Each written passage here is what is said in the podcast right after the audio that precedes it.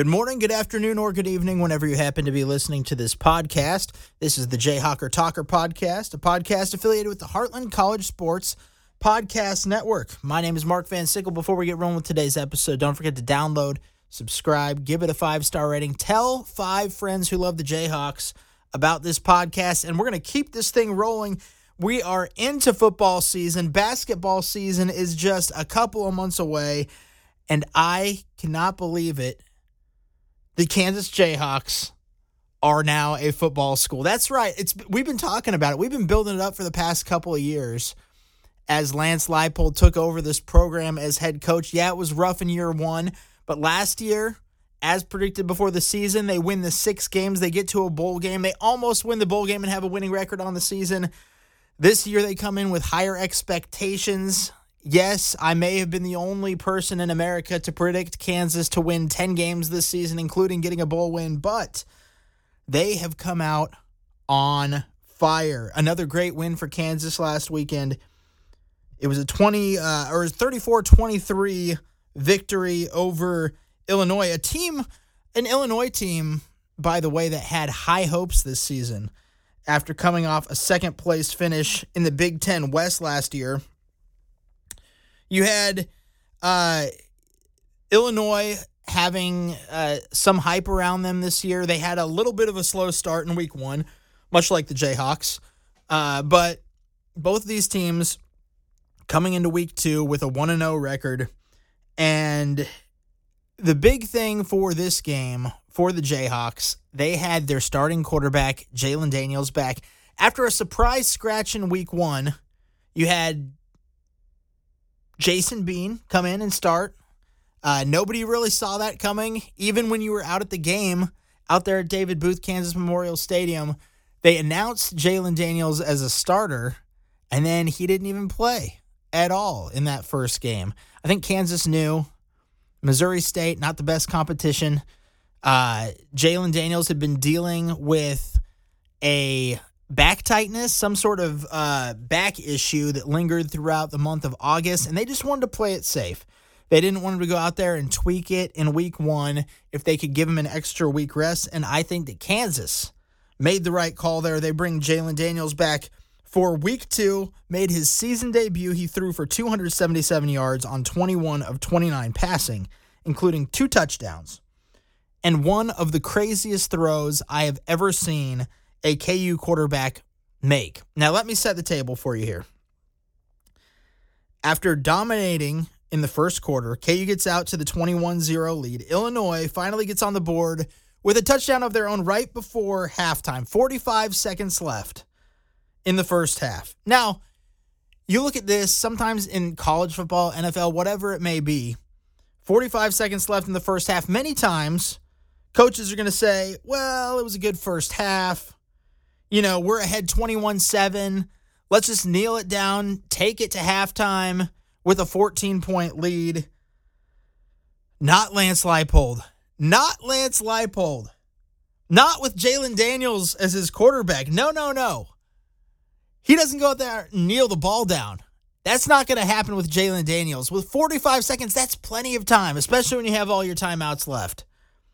You got Jalon Daniels he says, go out there, grip it, and rip it. Let it fly. So you got Jalon Daniels out here. After leading him down a couple plays close to midfield, Daniels takes the snap, takes a five step drop, avoids the sack, moving to his left, has to do a roundabout, move backtrack to the right, moving full speed to the right sideline. He throws up a perfect spiral 50 yards in the air to Luke Grimm, who made an amazing catch for a completion 50 yards down the field as KU gets into the red zone. Two plays later, after a pass interference call in the end zone, Kansas gets on the board with another touchdown. 28 7 lead at halftime.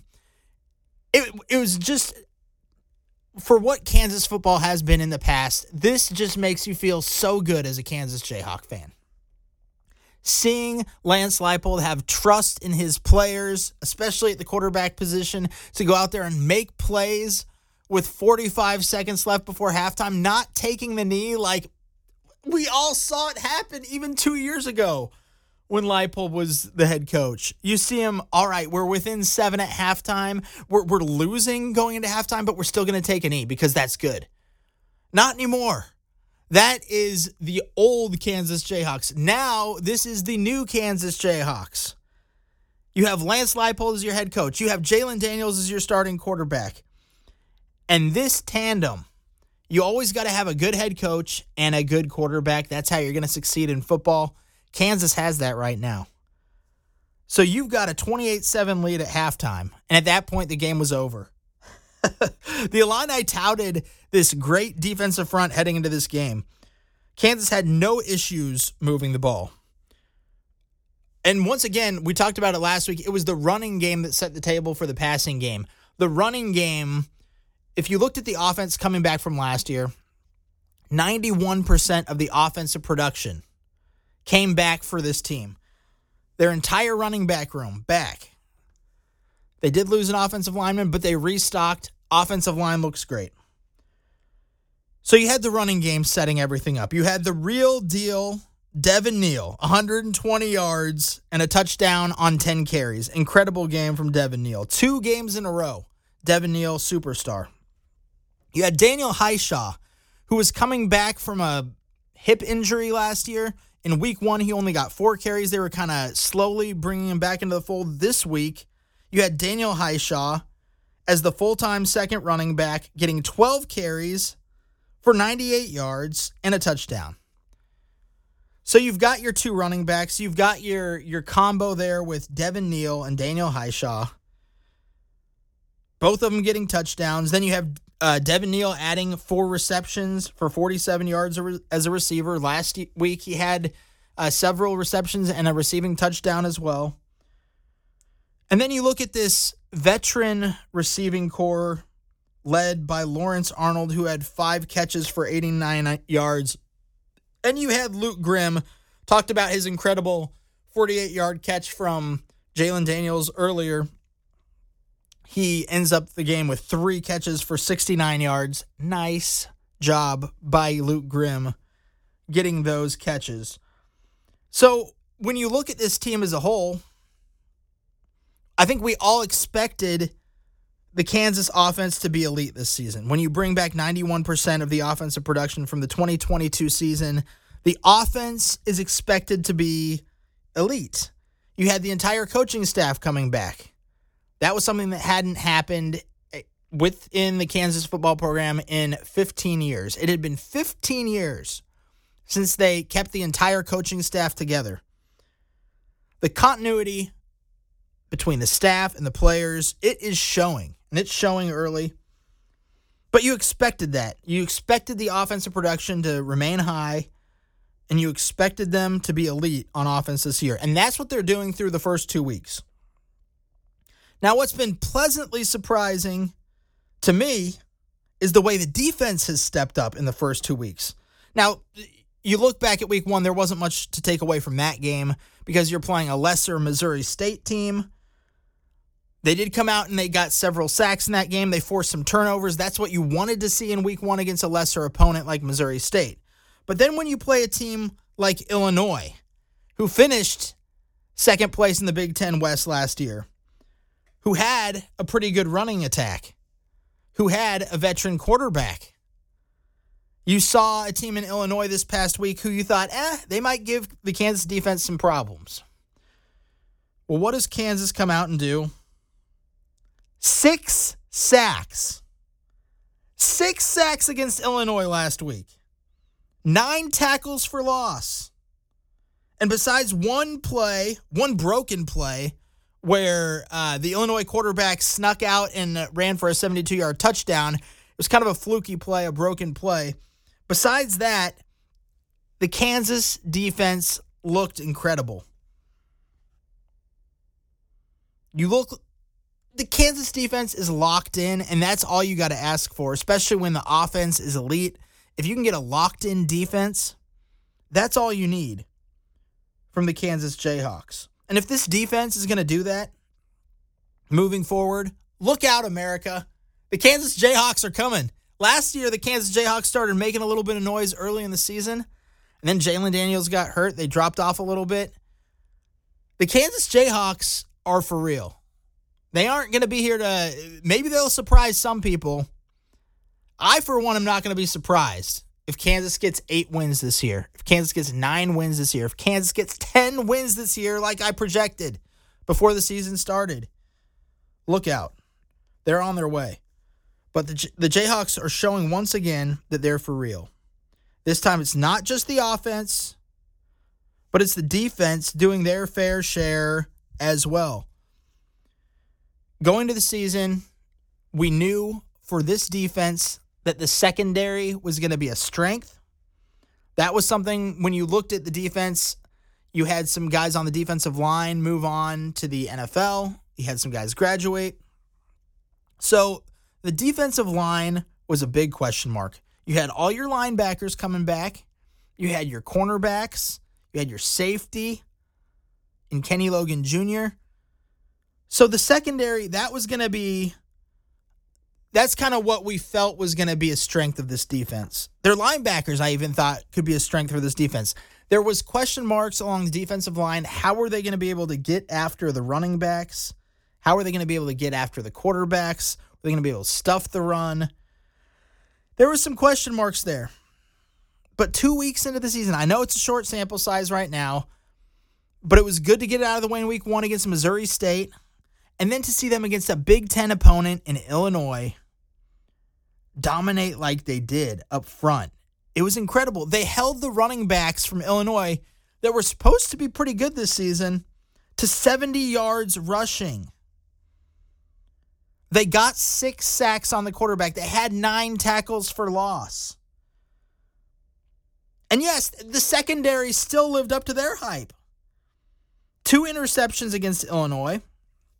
They had a couple of interceptions in week one as well.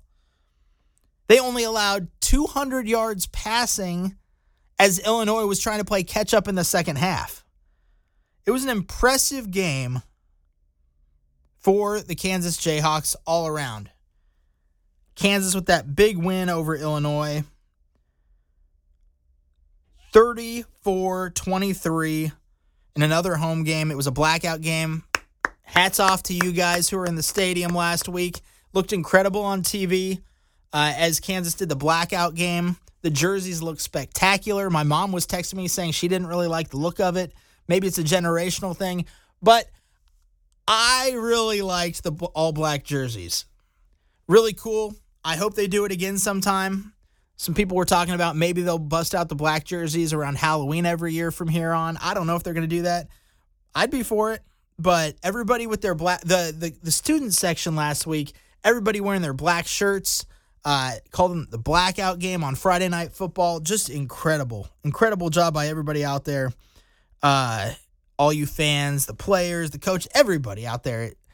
The booth on Friday night last week did a great job. So good job, Kansas. Off to a 2 0 start after a big win over a Big Ten opponent this past week. And now they look forward to the next challenge, which is going to be Nevada. Now, I say the next challenge, but they're playing a pretty uh, how do I put this nicely? A pretty terrible Nevada team. I'll just say it like it is. A pretty pathetic uh, N- Nevada team at this point this season. Nevada 0 2 on the season. Of course, the Jayhawks 2 0 going to this one. Uh, Nevada lost in week one to USC. USC, of course, is a top 10 team, supposed to be a Pac 12 title contender, supposed to be potentially a national title contender with Caleb Williams uh, the future number one NFL draft pick, uh, Heisman Trophy winner, everything like that. Uh, so Nevada losing in week one, 66 14 to USC. Not a huge surprise there, not a huge shock. But then when you see what they did in week two, uh, Nevada hosting their first home game of the season in week two, they bring Idaho in. Idaho is not really known for being a great football team. Uh, Idaho comes into Nevada and beats them on their home turf 33 to 6 in an absolute embarrassment for the Nevada Wolfpack football program. Uh, this is a team that the Kansas Jayhawks should dominate from the start. Since this game is out west, It's going to be a 9:30 Central Time kickoff for us here in the Midwest. Uh, it's going to air on CBS Sports Network, so it's not going to be a featured ESPN game or anything like that. This is going to be on CBS Sports Network. I'll be watching it. It's going to be some fun. Uh, Big 12 after dark. That's what I like to call it. Playing the University of Nevada there. Uh, KU should dominate this game. There shouldn't be much issue for the Jayhawks here. KU is a 28 point favorite as of the recording of this podcast. I would not be shocked if it moves moves up closer to 30 points, maybe 31 even by the time kickoff happens at 9:30 on Saturday night. No matter what the spread is there, 28 points. I mean, I'm still leaning on Kansas at this point to cover the spread and win by f- at least 4 touchdowns, probably more than that. But here's here's a little bit of a concern for Kansas. Not that I think Kansas is going to lose or that they're going to struggle against Nevada or anything like that, but Kansas is going to be without a couple of defensive starters in the first half this week due to some very questionable targeting calls in the second half of the Illinois game. I'm just going to go on a bit of a rant here for a second. I don't like the targeting rules in college football. I, I like that they call the targeting. I say, you know what? If you want to kick the guy out of the game for targeting, that's fine. They review it, they make sure that it's actually a targeting call. All that's fine.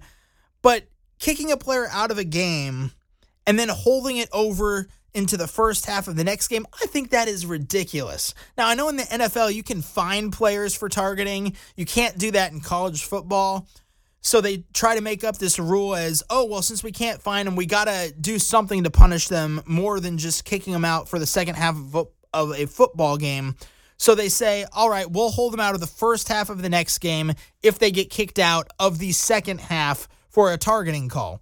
And that happened to two Kansas players this past week against Illinois. And these were both questionable targeting calls. The first one on Austin Booker, who, by the way, had two sacks in the game against Illinois, is going to miss the first half against Nevada. And this happened on, I believe it was a two point conversion play.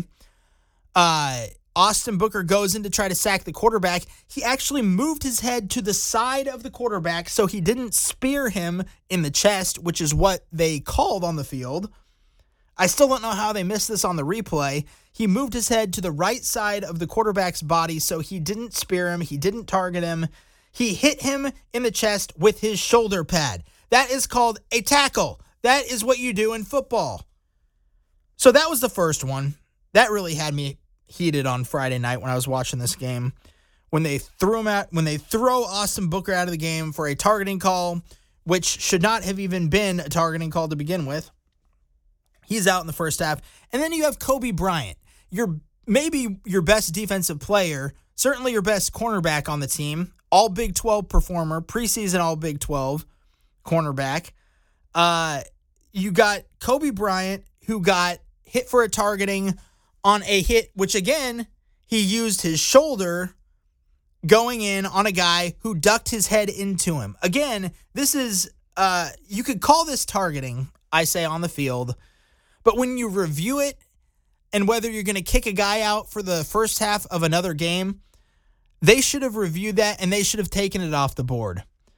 Because this player from Illinois certainly ducked his head into Cobee Bryant Bryant doesn't have time to move out of the way. Some of these targeting calls are they're very questionable. I understand it's a bang bang play, but when you have a chance to review it, not only during the game, but when the officiating crews can review it after the fact, after the game ends, to see if the players should be still held out of the first half, and they continue to hold on to that because they don't want to make their refs look bad. I don't like that. I don't like that at all. So Kansas going to be without Austin Booker, who had two sacks last game, and Cobee Bryant, who's one of their uh, best defensive players, certainly their best cornerback, going to be out for the first half of that game. KU, like we talked about all along, has a deep secondary. It's one of their strengths. Uh, Kwinton Lassiter, Caitlin Garvin, both going to be out there filling in for Cobee Bryant in the first half. And then for Austin Booker, You've got senior Patrick Joyner Jr., who can fill in for him. They have a lot of guys that like to move around on the defensive line. They uh, added a lot of depth through the transfer portal. It's showing up through the first couple of weeks of the season. KU's defense being a strength is not something that I had on my bingo card. I'm excited for that. I'm excited the defense is able to maybe overcome not having Austin Booker and Cobee Bryant in the first half of this game. And that they should move on to 3 and 0 on the season. They're going to be uh, playing a Nevada team who isn't very good. My official prediction before the season even started was KU was going to win this game 55 10. And I don't have any reason to change my mind on that prediction from what I've seen through the first two weeks of the season for both of these teams. So give me KU 55, Nevada 10. That would mean KU covers that 28 point spread. If it gets up to 31 points, covers that as well. So I like KU winning comfortably, winning comfortably, winning big in this game in a dominating performance before they host their first conference game next weekend against BYU. And remember, this game is on CBS Sports Network, 9:30 Central Time kickoff. KU Nevada should be a fun one on Saturday night. All right, before we close out this podcast today, quick basketball note: Kansas is going to be hosting the number one recruit in the nation for the 24 uh, 2024 class, Cooper Flagg going to be coming to hang out during their late night at the Phog event October 6th. He's going to be at KU on campus for the weekend of October 6th through October 8th. Uh, he has official visits to UConn and Duke after that. Right now, Duke is the heavy favorite to land Cooper Flagg. When he was a kid, he was a Duke fan. He grew up saying he wanted to play basketball at Duke. However, if you're the Kansas Jayhawks, all you got to do is get him on campus and you have a chance. They did that with Hunter Dickinson in the transfer portal. They got him on campus. They landed him. Uh, now they've got one of the the top transfers this season for Kansas. And then you've also got uh, Flory Bidunga, who's uh, the number one center in the 2024 class. Kansas already landed him. So that could be a selling point as well. You got the number one 2024 class center. That can hold some weight as they're trying to get more prospects in here. So when you have the late night at the Phog event, that's always a huge event every year. Alumni come back. You've got some uh, famous people. They had Snoop Dogg a couple years ago. They had Shaq in the house last year. When you get a guy like Cooper Flagg seeing that, you've got the uh, history of the Kansas Jayhawks basketball program. You've got the tradition. And it is something that once you step into Allen Fieldhouse, it is the mecca of college basketball. And when Cooper Flagg sees that, his first time on the court in Allen Fieldhouse in Lawrence, Kansas, maybe there's something that just overtakes him and says, you know what? Screw Duke. I'm staying at Kansas. I'm not even going to go visit UConn. I'm not going to go visit Duke. I'm just going to stay at Kansas. Forget my last semester of high school. I'm just going to stay in Lawrence, Kansas. I'm going to go to Lawrence Free State. I'm going to go to the Lawrence High. It doesn't matter. I'm going to stay right here. It's probably to go, not going to go like that, but you never know. Uh, Cooper Flagg, the number one recruit. I'm excited to see him in Lawrence in October. It's going to be a good time there at late night at the Phog. All right, that does it for today's episode. Hopefully, we'll be coming back next week talking about a big Kansas win over Nevada, moving to 3 0 on the season.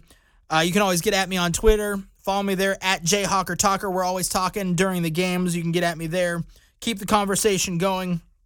Download, subscribe, give this podcast a five star rating. My name is Mark Van Sickle. You've been listening to the Jayhawker Talker podcast in affiliation with the Heartland College Sports Podcast Network. Check, check out my latest article over there at heartlandcollegesports.com. See what everybody has going on over there. But until next time, rock chalk, Jayhawk.